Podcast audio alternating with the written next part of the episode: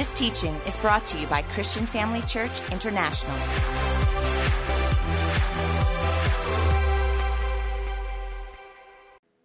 Well, well, good morning, beautiful family. I'm so excited to be able to share with you today. Are you happy? I can't see any smiles, so I have to just assume that you're happy this morning. Well, I just want to say a very, very big thank you to Apostle Theo and Dr. Babe for this opportunity. It is always such a joy for me to be able to share with you. And can we just bow our heads for a moment as we go before the Lord in prayer? Oh, precious, precious Jesus, I want to thank you for your beautiful anointing amongst us right now. Thank you, Lord, that you are so faithful. Holy Spirit, I give myself completely to you today because you are the teacher.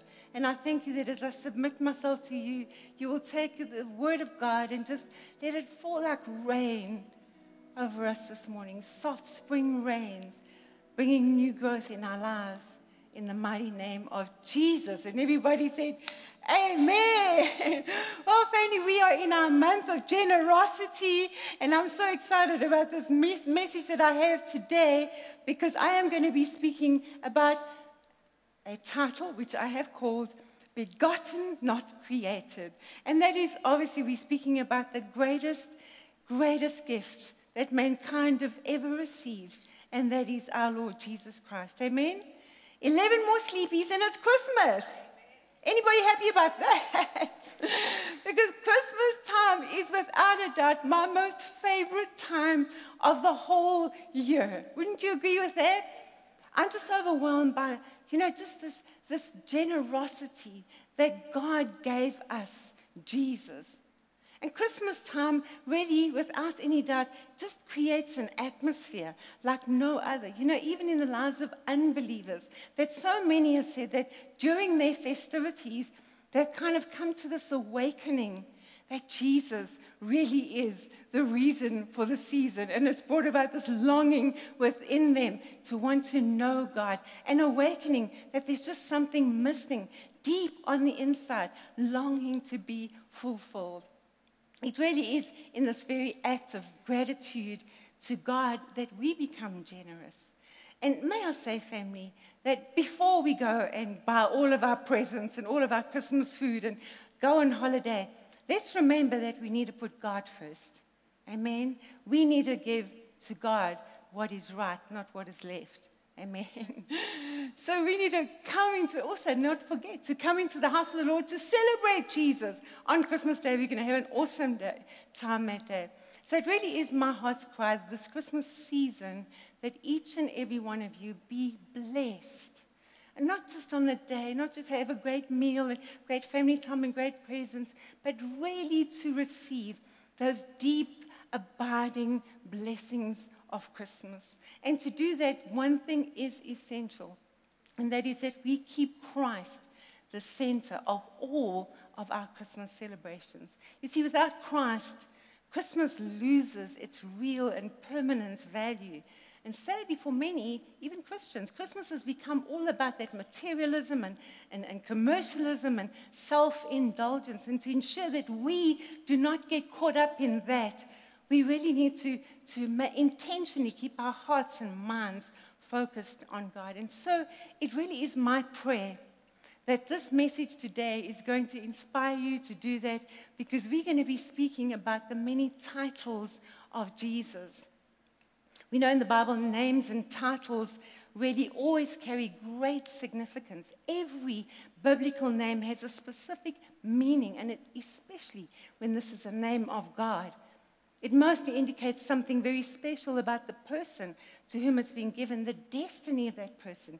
We see this in Abraham, how Abraham became Abraham, the father of many nations. And out of the many titles given to Jesus, each one of them tells us something special about him, something really, really important about Jesus. And I believe that this will really bless us through this Christmas season as we have chosen the ones that specifically relate to that.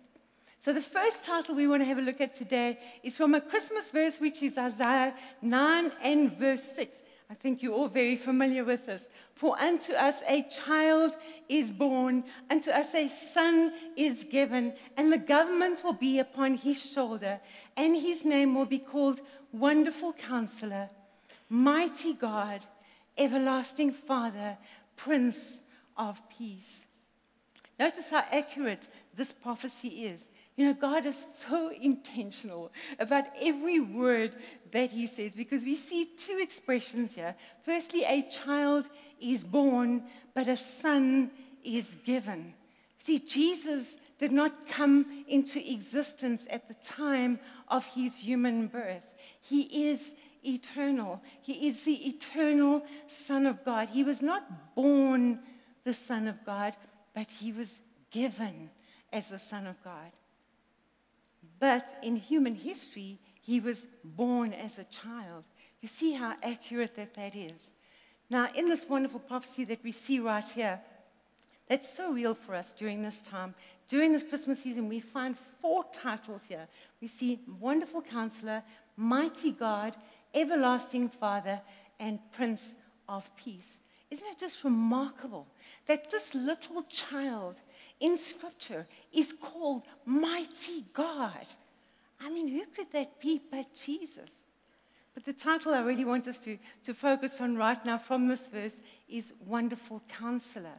And I'd like to just compare this to another prophecy, which is also found in the book of Isaiah. And this is really speaking about the coming Messiah. Let's have a look at this. Isaiah chapter 11, it says, There shall come forth a rod from the stem of Jesse, a branch shall grow out of his roots. The Spirit of the Lord will rest upon him the Spirit of wisdom and understanding, the Spirit of counsel and might, the Spirit of knowledge and the fear of the Lord. Now, this is a prediction actually of the Messiah. And what we see here is that the Spirit of God will rest on him in all of his fullness. But that's for another time. Right now, what I want you to see in this, this verse for now is this is that those aspects that we particularly see here are the ones that emphasize him to be the wonderful counselor. The words that I really want you to look at here is wisdom, understanding, counsel, and knowledge. You see, someone said it doesn't matter what the question is, Jesus is always the answer. Amen? He is the one who will show you what to do, family, when no one else can show you.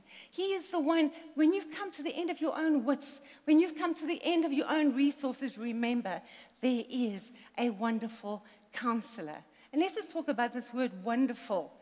I mean, in the scriptures, it's, it's, it's various times and places. It always suggests something supernatural, something marvelous.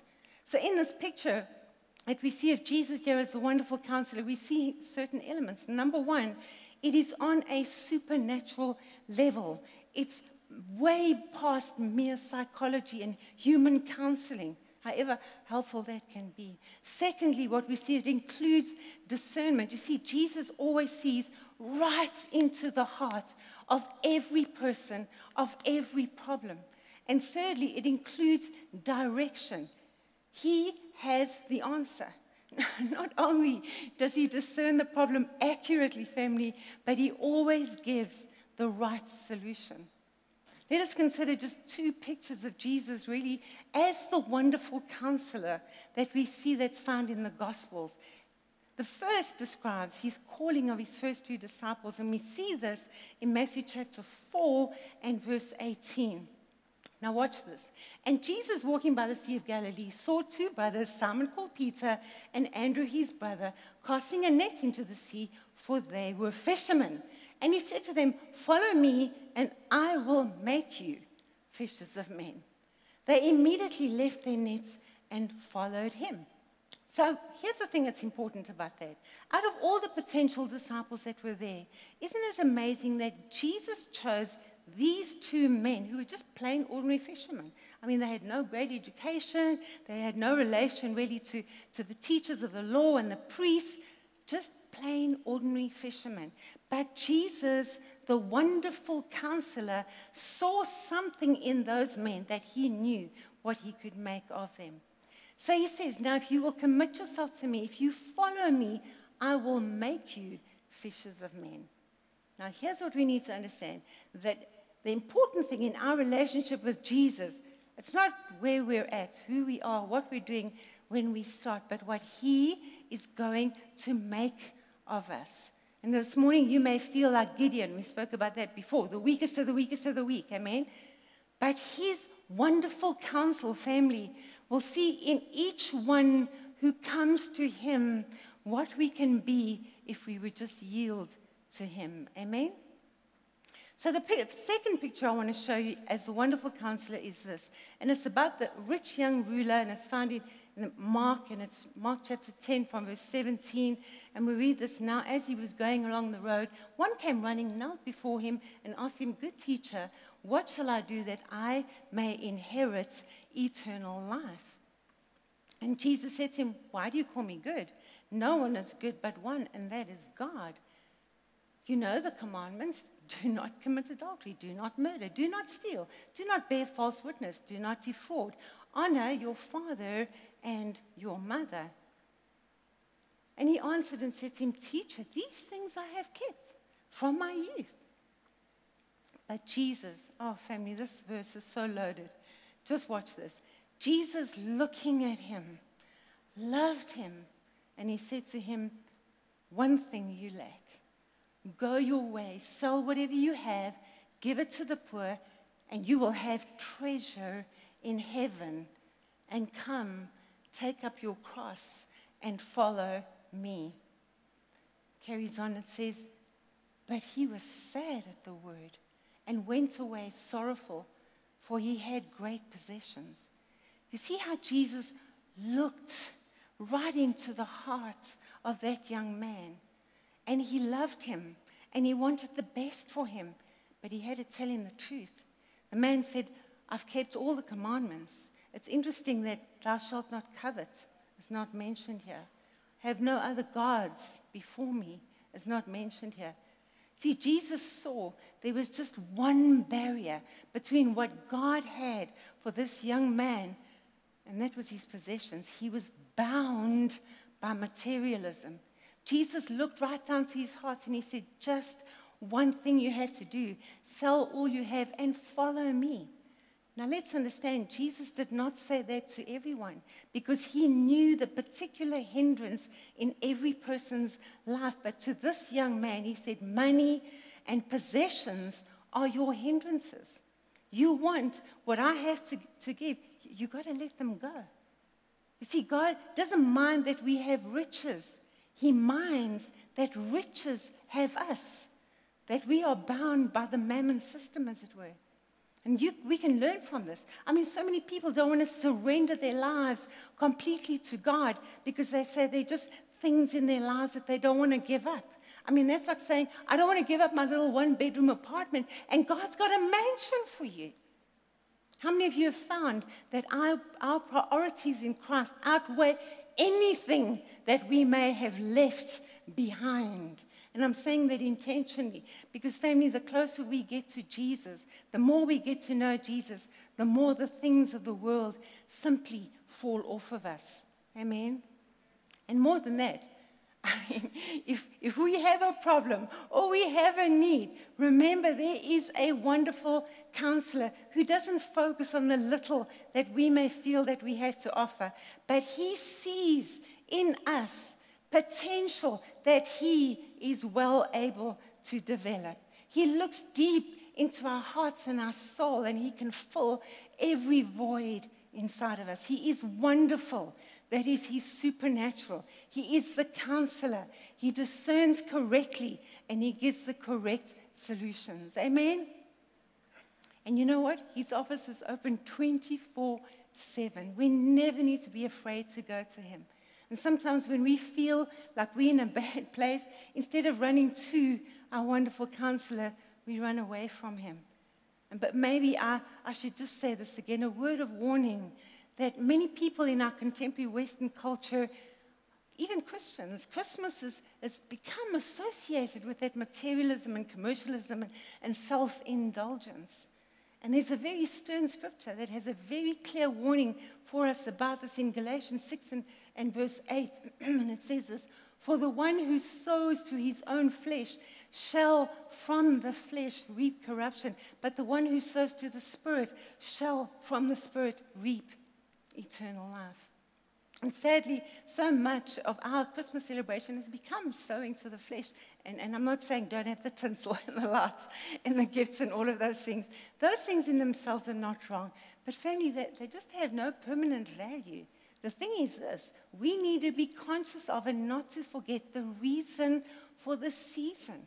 Jesus is the bright and morning star. And we need to allow his light to shine through us to touch the lives of others. So let's make a resolution this Christmas that we are not going to sow to the flesh. We're going to sow to the Spirit, keep our hearts and minds focused on Jesus, and keep Him the center of all of our Christmas celebrations. Amen?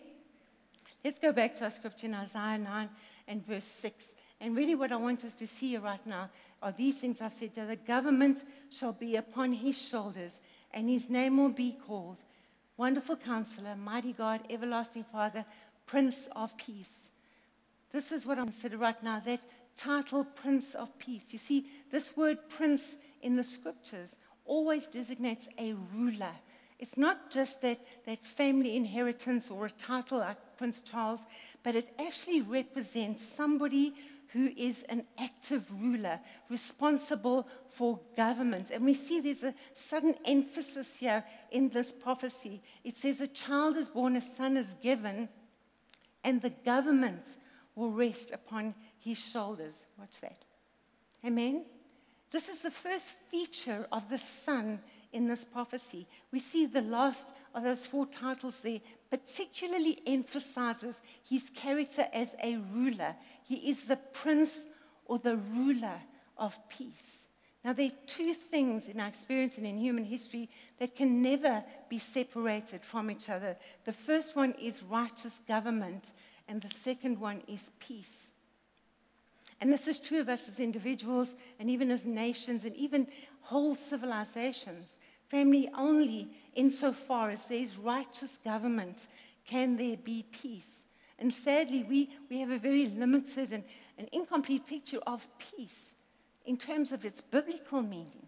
You see, in our current society, especially relating to government, we don't really see what God is telling us here. Peace is just something that we need to think about. We, we talk about peace as, as long as there isn't open warfare, as long as nations aren't actually fighting one another with military weapons, then we say there's peace.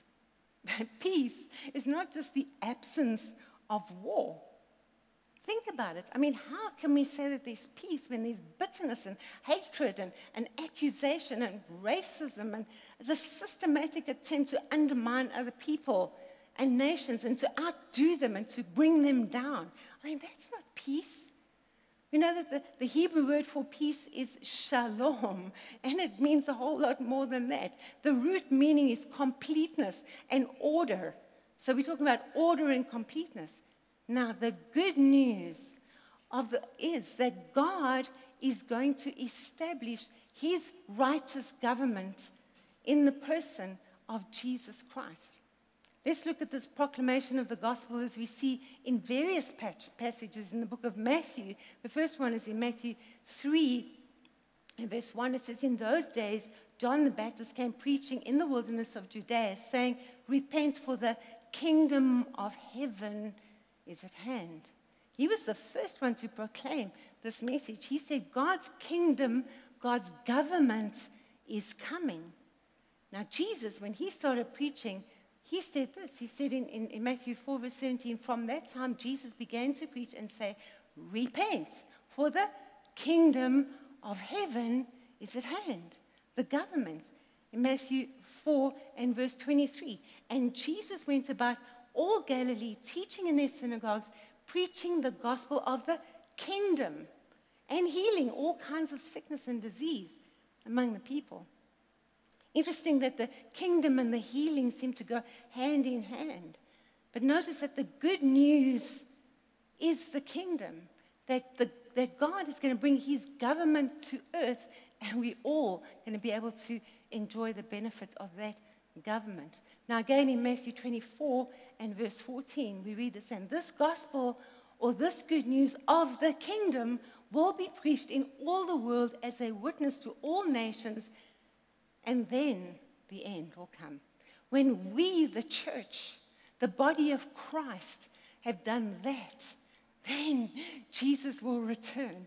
And the new heaven and the new earth, as we read in 2 Peter 3 and verse 13, and various other places in the Bible. Now, family, we really, we, we kind of misunderstood. You see, when Jesus was teaching this message, there was this misunderstanding that he was going to overthrow the Roman Empire and become king. But we see here that all nations have a right to hear at least once the gospel is going to be preached, that God is going to set up his kingdom in the person of the king, the Prince of Peace, Jesus. And that is the only hope that for peace in humanity. In Isaiah 57 and verse 9, 19, we have God's promise for peace. But we also have here a warning that, that peace is, is not for everybody, it's not for the wicked. Peace are not for those who refuse God's righteous government in the person of Jesus. We cannot have peace apart from the Prince of Peace. And this, this is what Isaiah says it says, Peace Peace to him who is afar off and to him that is near, says the Lord, and I will heal him. But the wicked are like a troubled sea when it cannot rest, whose waters cast up mire and dirt. There is no peace, says my God, for the wicked. You see, this family, those who refuse God's offer are like a sea that just cannot rest. I mean, it's, it's always tossing, it's never fully quiet, it's never totally calm. There's always these elements of unrest and disturbance there. And that comes through the rejection of God's righteous government in the person of Jesus. So Jesus is the Prince of Peace, the ruler whose government alone can bring peace to humanity. Jesus is the only solution. Humanity has also been confronted by this fact that man, in his own unregenerate, unregenerate rebellious nature, cannot offer true peace. I mean, they can't give us that really, truly good government. And so God's answer is Jesus, the Prince of Peace. But thank God we don't have to wait till the future to experience this peace because Jesus, Jesus has told us, he said in John 14, verse 27, Peace I leave with you, my peace I give you. I do not give as the world gives. Do not let your hearts be troubled and do not be afraid.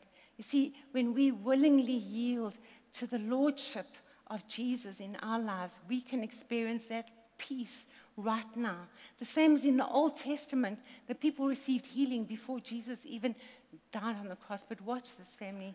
When we have peace on the inside, we have good governance in the way we live. We proclaim His gospel, the kingdom, by our lifestyle, order and completeness.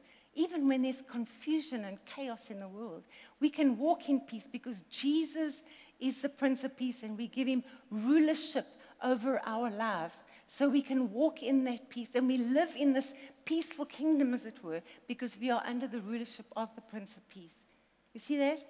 So to have peace in my life are not just those times that there's this absence of conflict, but there's this inner sense of knowing that I belong to God, that I may make mistakes, but Jesus governs my life. He leads me and He guides me and He forgives me. In Psalm 23, it says, Your rod and staff, they comfort me. In Psalm 91, He says, he will cover me with his feathers, and under his wings I will take refuge. I belong to Jesus. And with that, he heals all my inner conflict, all my fears, all my anxiety, and his favor surrounds me like a shield. And that's what we want. And that family is just the first step because to walk in God's fullness, we need to learn about him as the Word of God. How is it that Jesus can be the Word of God in our lives? And unfortunately, for so many people today, they leave Christ right out of Christmas. And so they miss its real and permanent significance. Have you ever noticed how many people don't even write Christmas out in full anymore? They write Xmas. And really, that's very revealing because conventionally, the letter X is used to, to, to, to communicate an unknown quantity. So when we write Xmas instead of Christmas, we're actually acknowledging that Christ is an unknown quantity in our lives. So, so these two titles that we've looked at so far both taken from Isaiah 9 and verse 6 Wonderful Counselor, Prince of Peace. But now, what we're going to do, we're going to be looking more in the writings of John because we want to see Jesus as he, it is the Word of God. Now, let's just have a look, first of all, at the opening verse of John's very first gospel, John 1 and verse 1. In the beginning was the Word, and the Word was with God, and the Word was God. Notice how in this verse, this phrase, the Word, comes up three times, and the one so designated is Jesus. Amen. In his eternal nature. So, not Jesus, the Son of Mary, but Jesus, the Son of God, the one who was eternally before creation with God and who himself was God, the second person of the Godhead. And then in verse 14, we see, and the Word became flesh and dwelt among us, and we saw his glory glory as of the only Son from the Father, full of grace and truth. And again, we see the title of Jesus. He is the only Son, the eternal begotten Son, not created, but begotten, eternal, of one nature and being with the Father Himself. As such, the Word became flesh. And, family, that is the embodiment of what we celebrate at Christmas time. He lived for a while among us, but He is the eternal Word that came into human history in the person of a little baby who was born and wrapped and placed in a manger in Bethlehem and grew up as a boy, as a carpenter's son. Now, Jesus not only came as a baby, but family, the scriptures make it very, very clear that he's going to come again in power and glory to judge and to reign and again, there's this very vivid picture of his future coming that is in Revelation chapter 19 and verse 11. And once again, in this context, he is called the Word of God. And John says this I saw the heaven open, and behold, a white horse, and he who sat on it is called faithful and true. Another two names of Jesus there. And in righteousness, he judges and wages war. Watch this. His eyes are like a flame of fire, and on his head are many crowns. And he has a name written on him which no one knows except himself. He's clothed with a robe dipped in blood, and his name is called the Word of God. And so there we see him again in his glorious majesty, coming to judge and to rule, and, to, and in his Oh, family, he's just so awesome. And wearing these many, many crowns, kingly crowns, and dressed in this robe, dipped in blood. And they're speaking of his sacrifice of himself on the cross. And we see his name is called the Word of God.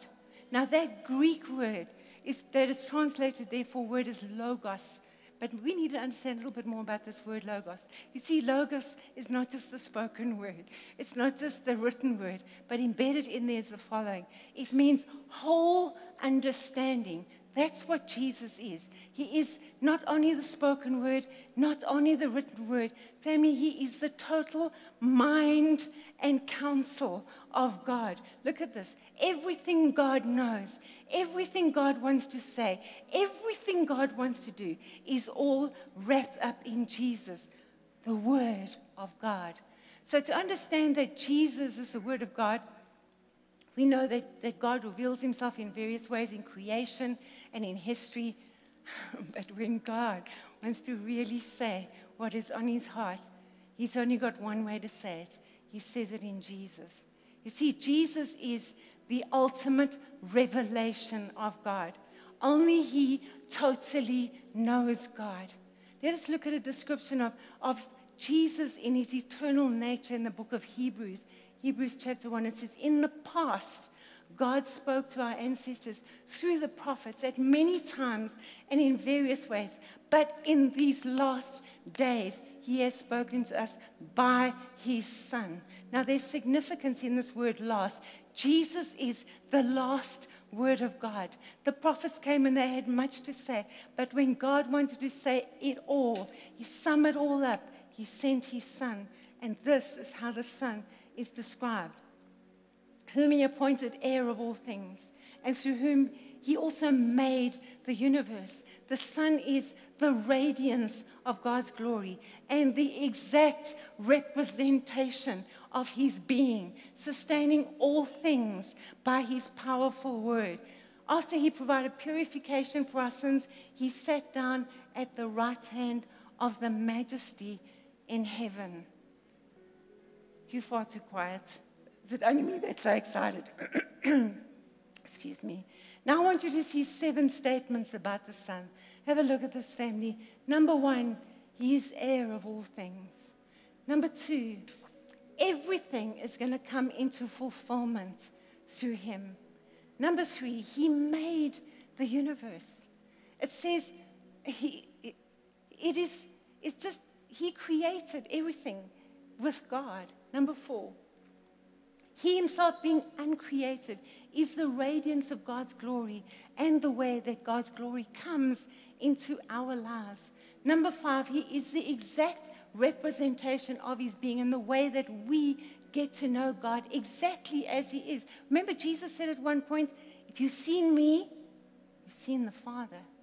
Number six, he sustains all things by his powerful word. And number seven, he is the one who upholds all of creation. And then there are two facts about our redemption. Number one, he provided purification for sins by his death on the cross. And then, having done so, number two, he sat down at the right hand of the majesty in heaven at a place of all authority, all power, and all glory. Thank you, Jesus. Jesus is the Word of God, the full, complete revelation and unfolding of all God has and all God wants to say. And let me emphasize this without revelation, man cannot know God. Family, Jesus, we, we are dependent on God's own sovereign revelation of Himself if we are to know what God is like. But watch this it pleased the Father to give us his total revelation of himself in the person of his Son, the Word made flesh, and the one in whom God has said all he has to say.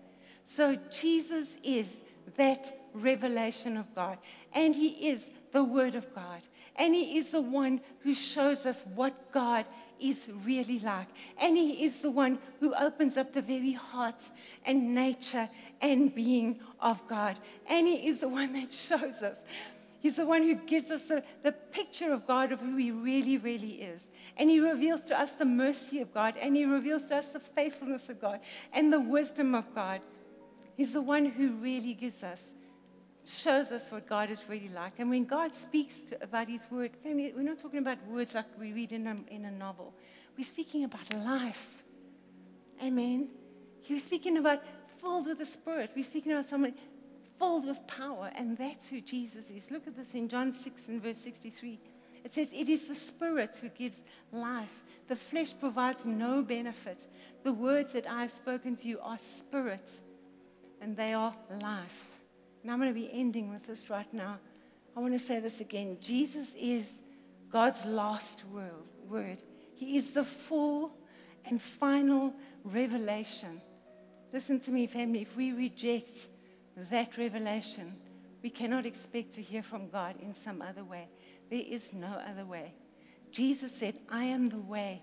No one comes to the Father but by me. You cannot reject Jesus and come to the Father. We need to receive him. We need to believe in him. Open up our hearts and mind to him. I'm going to give us an opportunity in a moment, and he will show us the true and real nature of God. You won't be groping anymore. You won't be wondering. You will have a clear understanding of who God is. And also an ever increasing knowledge, a brighter revelation of the true nature and person of God the Father. I'd like right now every head to be bowed and every eye to be closed. I want to hand over to the venue pastors, the hosts that are there now. Pastors, if you will just take it over from this time. You see, we need to understand if you guys that are online, don't go away. Stay with me. I really want to share this with you. See, God is an answer to all of our problems. This is not just a way of salvation to, to, to go to heaven and stay out of hell. We're talking here, there's just so, so much more to this salvation. There's deliverance, and there's healing, and there's peace. And there's just two conditions. The one is the Bible tells us that we need to confess with our hearts. We need to, first of all, sorry, believe in our hearts the record of the gospel that God raised Jesus from the dead. And then we have to confess with our mouth that Jesus is Lord. And this, this is your opportunity right now. If you want to come and say, I don't really know the wonderful counselor, as you've been saying. And I've maybe never surrendered my life completely to the rulership of the Prince of Peace. Maybe you've, you've taken, you've said the salvation prayer before, but you say, I'm not really walking in that peace. I want to give myself completely to know that the Word of God is ruling in my life. So I'm going to just I'm going to ask you just to stay where you are. I'm going to count to three in a moment and just ask if you would just, just raise your hand. That's all I'm asking you to Just raise your hand. So if you want to receive Jesus Christ as your personal Lord and Savior, if you want to be sure that you're going to heaven, if you really want to surrender your life completely to God this morning, I'm going to ask you to raise your hand right now. One, two, three. And if you're online, I want you to do that right where you are because God can see who you are. I see that hand. Thank you so much. I see that hand. Thank you so, so much. This is the best decision you've ever made. What a beautiful time to do this just before Christmas. Praise you, Lord Jesus. Come on, you know it's you. You feel like your heart is pounding out of your chest right now. Just raise your hand exactly the way you are. I'm going to ask you now just simply to repeat this prayer after me. Say this I'm not, Lord Jesus, I'm accepting. Come on, family, let's all say together. Let's start again. Lord Jesus, I'm accepting your government in my life. I've made a mess of it. I'm not capable of fully governing my own life. I don't really have that peace that you've promised. I make this decision to make you Lord of my life without reservation. Come into my life right now. Take full control. Govern my life and give me peace. I declare, Lord Jesus, you are my Lord and my Savior. I am born again. In Jesus' name, amen.